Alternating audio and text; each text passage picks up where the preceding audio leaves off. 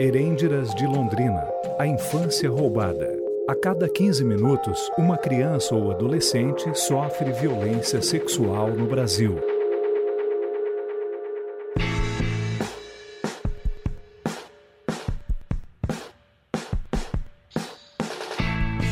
Eu sou Karen Koluchuk e estou aqui para falar sobre as herêndiras. A ideia surgiu na Universidade Estadual de Londrina, durante a oficina de jornalismo literário Blog do Gabo, que estuda as obras do escritor e jornalista Gabriel Garcia Marques. Fiquei muito surpresa com a leitura da incrível e triste história da Cândida Herêndira e a sua avó desalmada. Esse conto fala de uma adolescente de 14 anos explorada sexualmente pela avó paterna. Mas o que me chocou de verdade foi descobrir que isso acontece até hoje no Brasil e no mundo, mas a sociedade finge que não vê. Crianças brasileiras têm a sua infância roubada todos os dias e ninguém fala do assunto.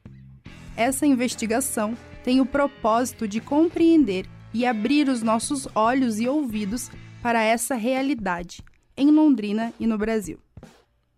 Nesse primeiro episódio, teremos o depoimento da cientista social Luciane dos Santos, uma entre as milhares de mulheres brasileiras vítimas desse crime.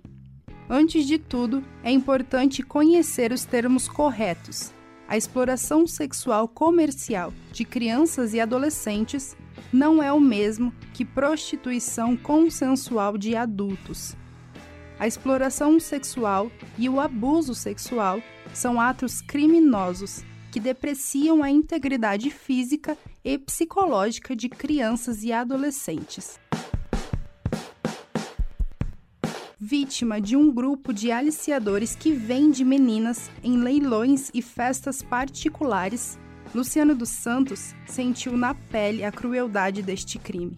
Ela fugiu de casa aos 16 anos com o único dinheiro que ganhava como doméstica, ela pagou uma passagem para o interior paulista, sem saber direito para onde ia. Luciane foi morar sozinha na rua. Nesse episódio, ela conta como foi enganada e aliciada no mercado ilegal do sexo. Mas eu estava sentada na praça, no banco, né?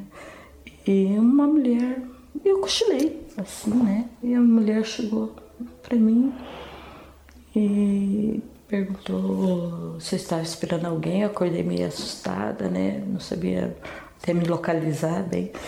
Não tinha percebido que já tinha escurecido. Eu falei que estava esperando um tio, né? Aí ela pegou e falou assim que, ah, tô, te acordando, você toma cuidado para que você não seja assaltada, né? E foi embora. Essa mulher sabia que Luciane era isca fácil para o negócio ilegal do sexo. Eu tinha aquela sensação de que eu era observada. A gente tem, né? Sei lá, eu me incomodava muito, então tinha uma coisa, eu voltava para rodoviária, eu ia para o banheiro, me abrigava. Foi quando veio o convite para moradia e trabalho. Passando uns dias, já estava lá na rua, para lá, para cá, descabelada, suja, ela me abordou de novo e perguntou se eu queria ajuda tal, que, que ela falou que me via sempre, que eu não tinha encontrado meu tio, e aí eu contei para ela, realmente, né, que ela morava sozinha e que se eu queria ir com ela, né, eu aceitei. Apenas dois cômodos, um cômodo um dividido assim, um tecido, alguma coisa, bem longe da, do centro.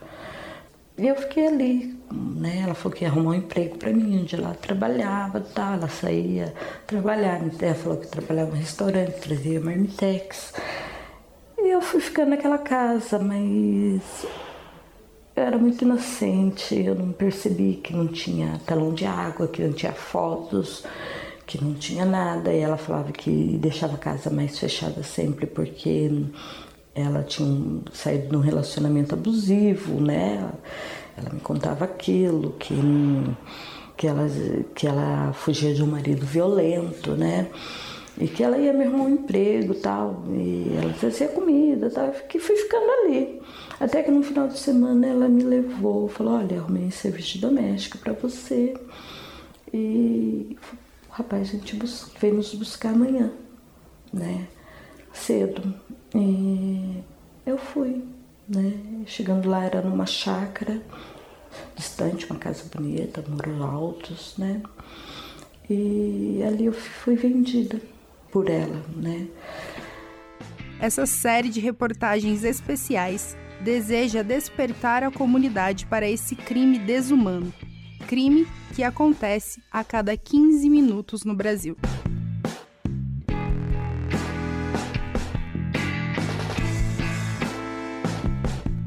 Nos próximos episódios, você acompanha as investigações sobre o maior esquema de exploração sexual em Londrina, o poder e a compra do sexo de crianças e adolescentes, o abuso e a violência dentro da própria família, o atendimento às vítimas deste crime e os novos esquemas de exploração sexual na internet.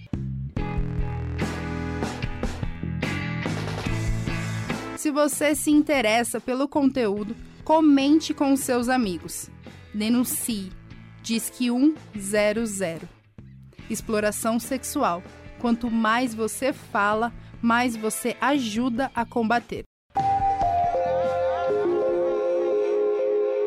Essa série de reportagens faz parte de um projeto de iniciação científica desenvolvido no Grupo Gabo da UEL, com apoio da Fundação Araucária. Orientação José Maschio, Patrícia Zanin e Cissa Guirado. Reportagens e apresentação Karen Colusilki. Vinhetas de Gabriel Miazo. Pós-produção Elias Ergenes. Direção da Rádio El FM, Edir Pedro.